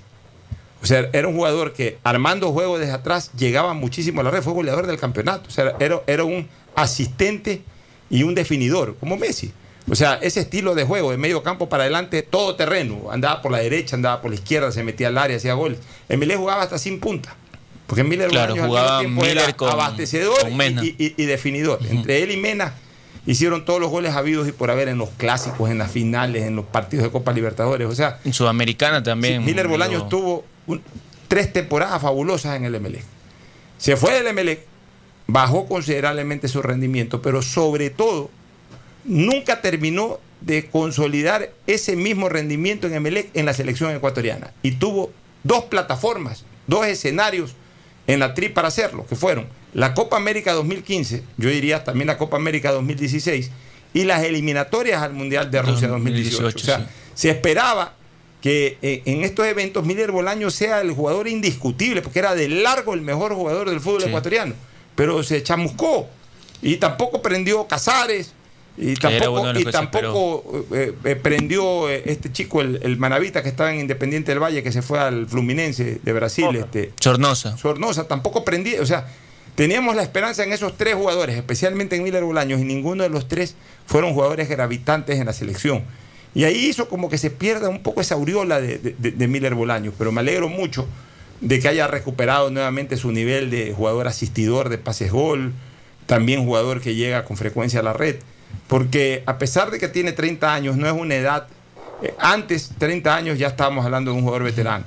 Hoy un jugador veterano ya es a partir de los 34, 34, 35 claro. años. A los 30 años di- digamos que está en su punto de madurez eh, eh, futbolística. O sea, eh, si, si el jugador de aquí en adelante mantiene su nivel de juego, se conduce bien y especialmente comienza a rendir a nivel de la selección nacional, puede ser un puntal realmente en la campaña de eliminatorias hacia Qatar 2022.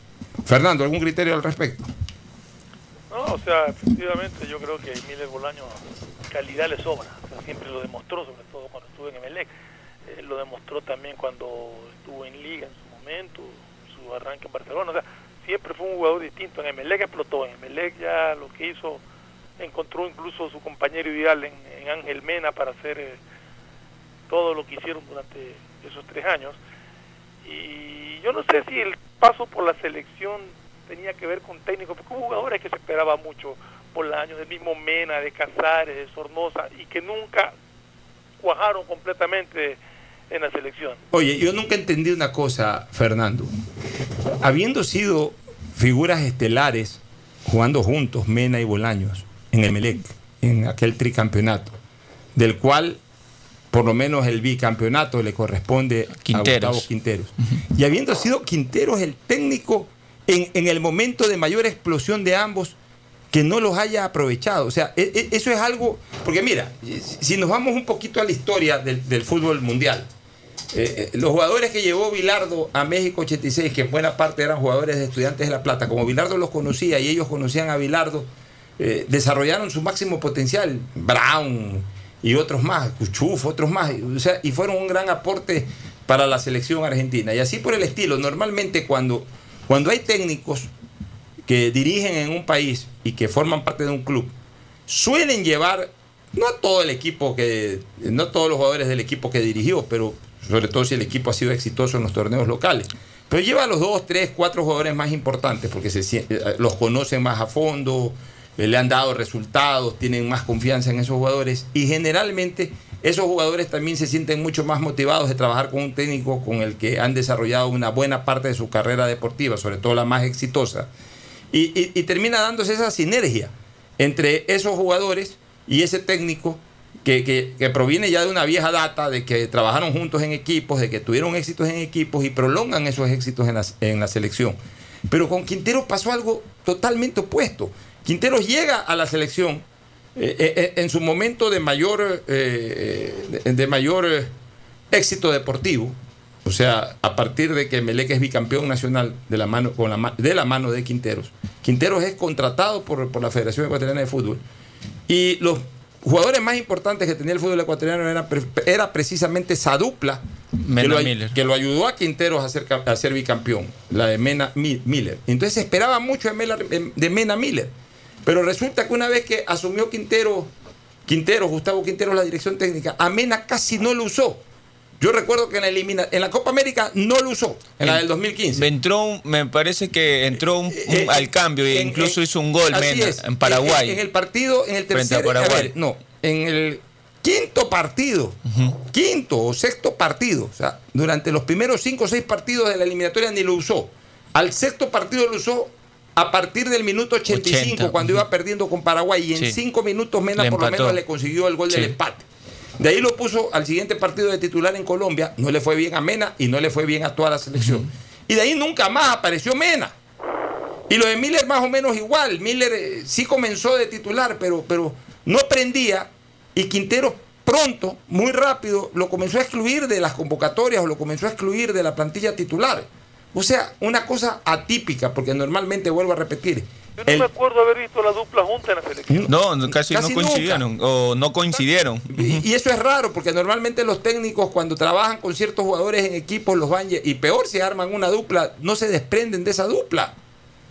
Pero acá realmente la actitud, el comportamiento de, de Quintero fue bastante extraño y yo soy de los que considero de que eh, realmente se portó ingrato con este par de jugadores, porque él pudo haber ayudado a que esos jugadores exploten más desde lo futbolístico a nivel de la selección ecuatoriana de fútbol. Pero Hay bueno, otro jugador que también este, a- a- en días anteriores se, se sumó a otra lista de, de ecuatorianos. Bueno, ya se, ya se encontraba en México, pero se suma a una lista donde hay más ecuatorianos, que es el Santo de la, del Santos de Laguna. eh, se suma Manu Balda, eh, pedido de. Sí, pedido de Guillermo Almada. Es, me acuerdo que también cuando Almada dirigía acá a Barcelona, en su momento también eh, era un pedido de, de Almada que Manu Balda llegue a Barcelona, pero se suma eh, al Santos de Laguna. Él viene procedente de- del Atlas de, de México y se suma junto con Ayrton Preciado, Félix Torres, Eric Castillo y ahora Manu Balda. Cuatro ecuatorianos. de esos ecuatorianos que tuvieron sus buenos momentos en el fútbol ecuatoriano, ninguno hasta el momento ha explotado en el fútbol mexicano. Algo Ayrton preciado al comienzo y después Sí. desapareció. Manu Balda, que era un jugador interesante en el Nacional, nada más que interesante. No Manu Valda, antes de llegar a Nacional, venía del fútbol francés. bueno, pero no, pa- Sí. no ha pasado nada con Manu Balda. Eh, la Culebra Castillo tuvo un buen momento en el fútbol mexicano. Creo que la primera temporada. De ahí hace rato que no se escucha Ha tenido nada. la- chispazos la- hace rato sí. que no se escucha nada de la Culebra Castillo. ¿Y cuál es el otro? Félix Torres, el Félix central. Torres. Ese muchacho para mí se fue demasiado sobredimensionado. Se fue demasiado rápido y sobredimensionado. Ese muchacho le faltaba todavía hartísimos kilómetros por recorrer en el balompié nacional.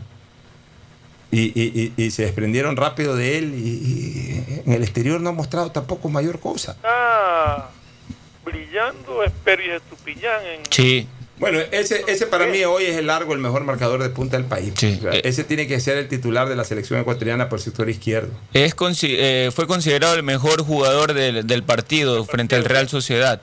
Y se habla, bueno, eh, hay pedidos de, de- de medios ingleses que se acerca a una posibilidad del Manchester United por, por eh, todo lo que dejó Antonio Valencia. Entonces creen que, que Pervis podría llegar al- a, ser algo similar a lo del Toño Valencia porque son casi cumplen las mismas características, solo que Bueno, este de es diferente de perfil. Exactamente. Y este es el comienzo. Este Pervis Estupiñán realmente puede ser un jugador eh, que, que tenga eh, ya no solamente mucho futuro, sino que actualmente ya es poseedor de Ya- un ya tiene- interesante presente. ¿no? Ya tiene por lo menos un par de años fuera, o sea que ya se adapta un poco a las exigencias de, Si hoy, de la si hoy tuviéramos hoy, si hoy tuviéramos que armar una selección ecuatoriana, hoy, la verdad es que en algunos puestos vamos a tener dificultades. Por ejemplo, un puesto en donde vamos a tener dificultad hoy es el del arco. Sí.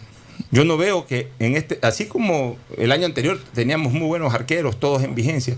Por ejemplo, Vanguera no, no está en vigencia en este momento.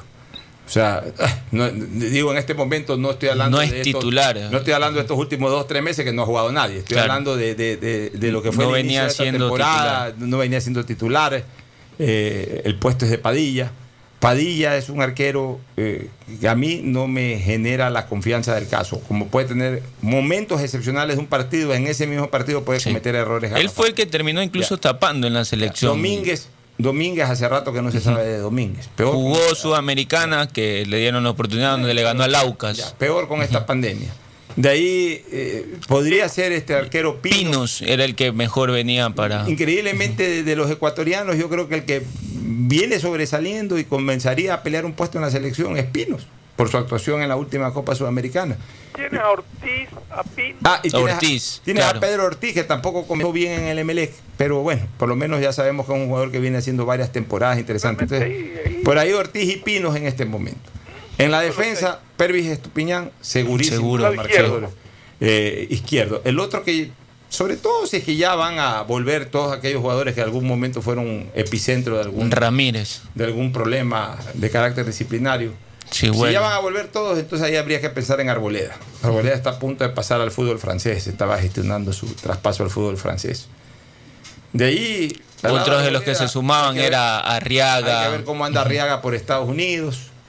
Eh, por la Por derecha, derecha, estaban eh, Guerra. Pedro Pablo, eh, Franklin Guerra, Guerra también era también, uno, sí. también Franklin Pedro Guerra. Pablo Perlaza era de las Perlaza, figuras que terminaron Velasco. Entre los marcadores de punta derecho más destacados. En el medio campo creo que Antonio Valencia sigue siendo de todas Sí. maneras un jugador importante. Incluso hasta de 5 puede hacer Es que Bolívar. yo creo que esa es la Puede posición jugar el marcador también, o sea. Ya. Claro. Eh, lo de Ibarra, que era un jugador interesantísimo por, por su problema sentimental y de crónica roja en México, yo creo que eh, va a quedar ba- bastante excluido en, en convocatorias. Este el jugador, hermano Romario. el hermano, que es un jugador interesante. Mena. Eh, menos mal que hay esta recuperación de Miller Bolaños. Ujú. Mena. Eh, en, el, en el campo nacional, estos volantes independientes del Valle, por ahí. eh, Alan Franco, el, uno de los que salió ahora al Atlético Mineiro. Vamos a ver este Alan Franco. Adelante. Adelante, bueno, se sigue insistiendo en, en Felipe, está Fidel, que también Fidel terminó. Martínez, Felipe, o sea. Egner Valencia. La verdad que ya ni nos acordamos, ya ni nos acordamos. eh, Esta para del fútbol nos, nos ha hecho. No, y aparte que nosotros como nos selección. olvidar, nos ha hecho eh, olvidar eh, la intensidad de juego de nuestros jugadores eh, previos justamente Y a la aparte pandemia. no- nosotros en la selección, en la fecha FIFA no tuvimos partidos. Fuimos la única selección Y- que y no Tenemos jugamos. jugadores que no sabemos cómo les va. O sea, Y- y- por ejemplo, Gaibor, ¿cómo anda? Exactamente, y que encima con toda esta para. puede encima- ser un posible regreso Gaibor también al Independiente de, de- de Avellaneda. Así es, encima con toda esta para ni siquiera sabemos cuál es el estado de los jugadores y ojo, que va a haber eliminatoria igual este año. Sí. Creo que entre octubre Noviembre. y noviembre hay por lo menos un par de fechas de eliminatorias. Una recomendación comercial, Carlitos Pacheco. Recomendación comercial para volver al cierre. Auspician este programa. Aceites y lubricantes Gulf, el aceite de mayor tecnología en el mercado. Acaricia el motor de tu vehículo para que funcione como un verdadero Fórmula 1 con aceites y lubricantes Gulf.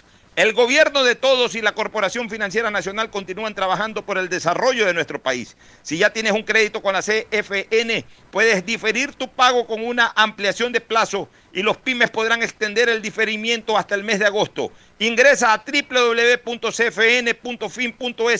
CFN, el desarrollo es ahora. ¿Quieres estudiar, tener flexibilidad horaria y escoger tu futuro?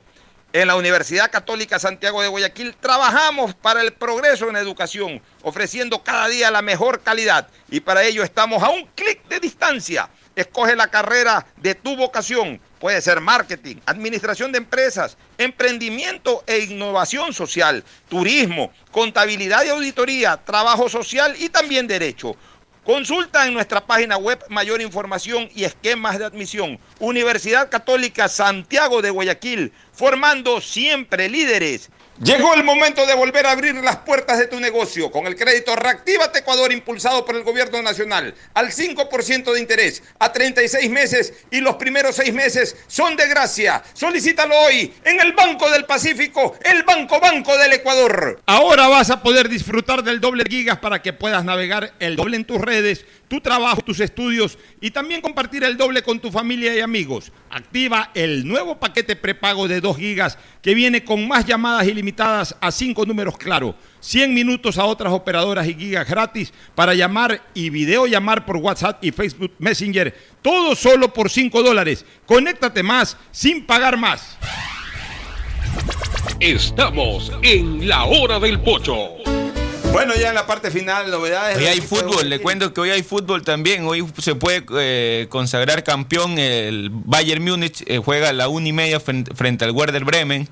Ya a, a tres jornadas ya sería inalcanzable el Bayern con, por puntaje. Y, tam- y luego juega el Barça frente al Leganés. Esta semana. Liga Española. La Liga Exactamente. Española no ha parado. No, no para. Esta semana eh, máximo 3, 4 días de descanso y son los partidos continuos en la Liga Española. El viernes juega el Real Madrid frente al Valencia. Es un partidazo eso. Oiga, a nivel de fútbol ecuatoriano, Barcelona ha dejado incorporaciones. Emelec ya descartó hasta de largo las incorporaciones. Hasta hacia- dos años incluso dijo Emelec. Y Liga ha anunciado que ha entrado en una terrible crisis económica. Sí, e incluso... Incluso quieren revisar ahora la situación laboral de los jugadores. Y no- Con lo que se descartaría todo tipo de incorporación. Con lo que ha dicho el señor Esteban Paz, también hay que pensar de que Liga no incorpora ni a un aguatero este año. Y, e incluso el señor Paz no está de acuerdo con el famoso Plan B, que sería el, el torneo regional.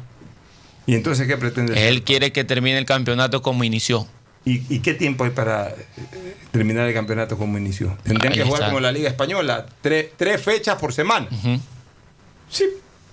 Tres fechas por semana. O sea, entre domingo y domingo meter tres fechas ahí. La- el fin de semana del primer domingo, eh, la- una fecha intermedia y, y otra la si- Pero el Barça jugó el sábado, y O aquí sea, juega, habría que jugar jugó- todos los juega- miércoles- juega hoy día. Habría que jugar todos los miércoles una fecha completa para poder... eh, y, y te digo una cosa, no me disgustaría.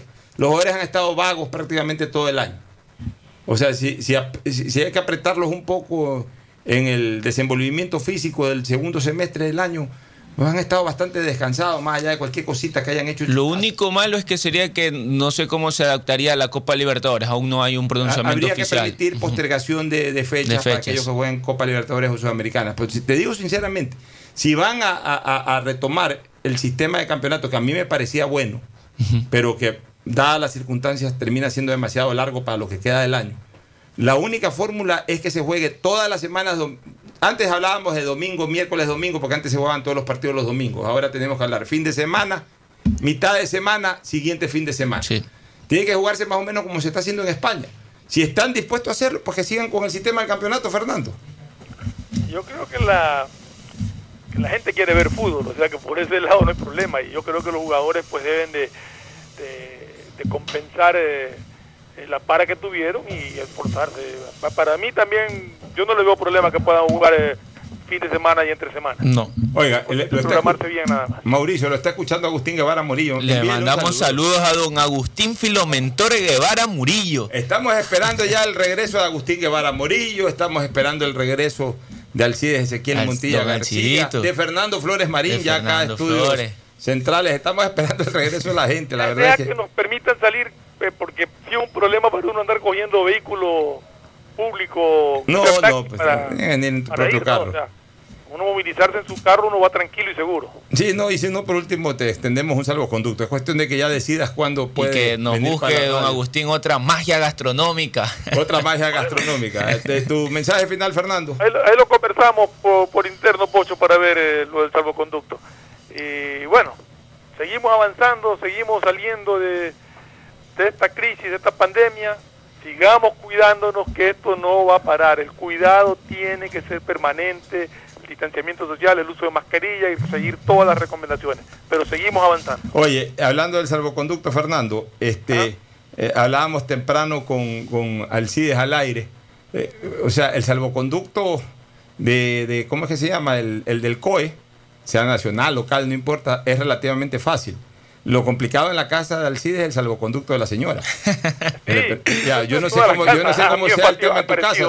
Yo no sé si en tu casa también es complicado el tema del salvoconducto domiciliario. ¿ah? Yo- y, y mi casa es, es por, por varias partidas, no solamente por O sea que hay que sacar, sino que mis hijos también dicen, hay que sacar salvoconducto por todos lados.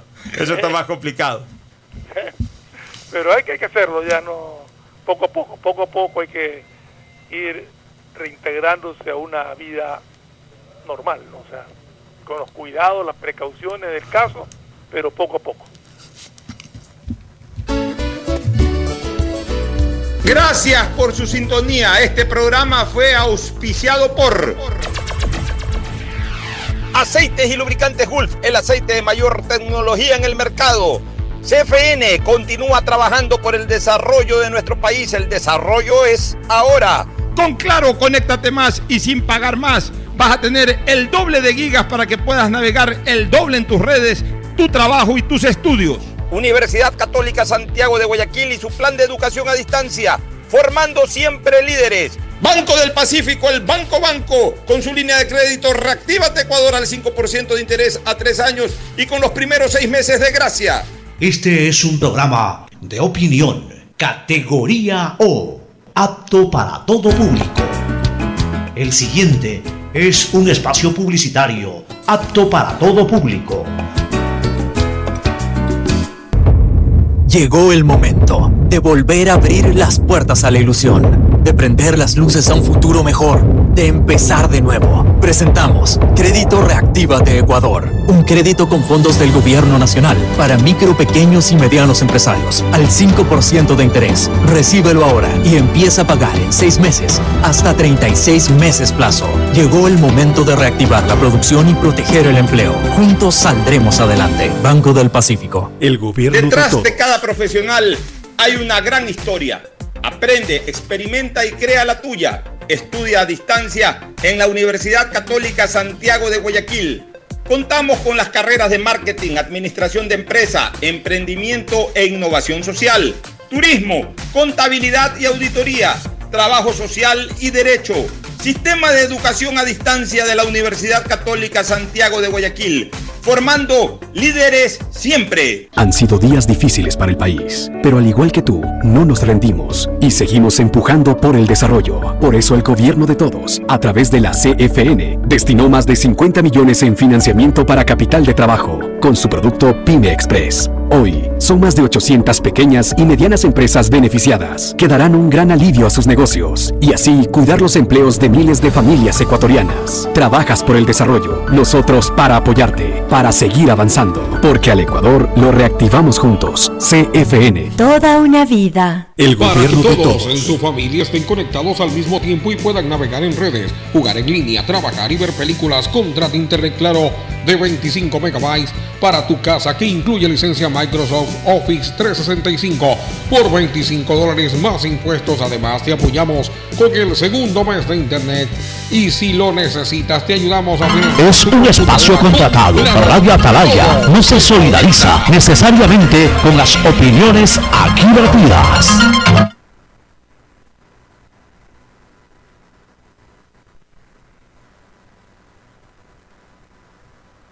Fernando Arroyo en vivo. Una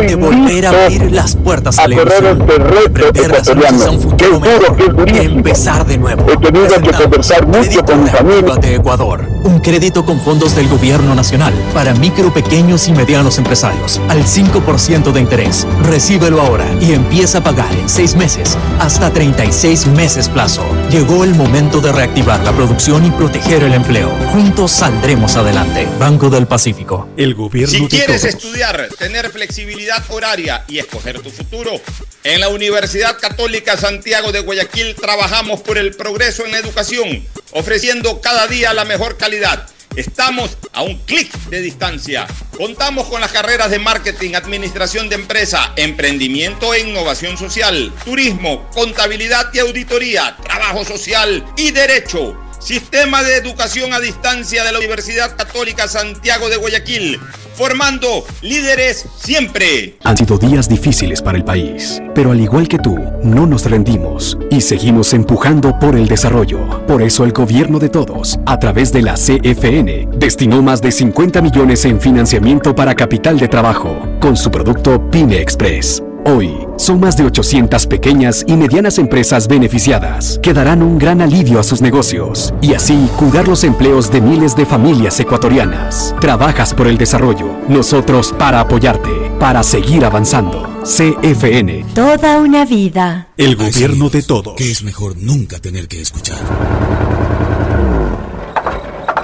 Porque cada motor es diferente.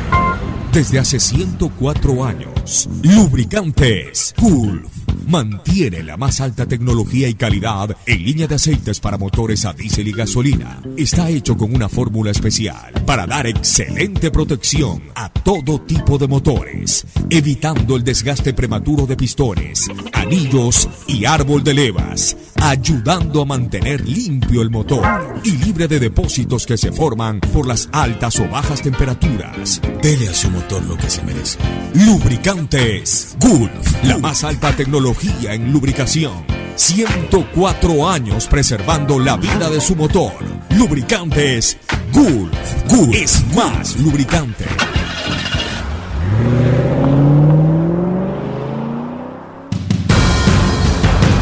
Atalaya es opinión política, porque tenemos las voces más reconocidas en el análisis noticioso y político del país. Síguenos por Atalaya, credibilidad y pluralismo democrático en la información.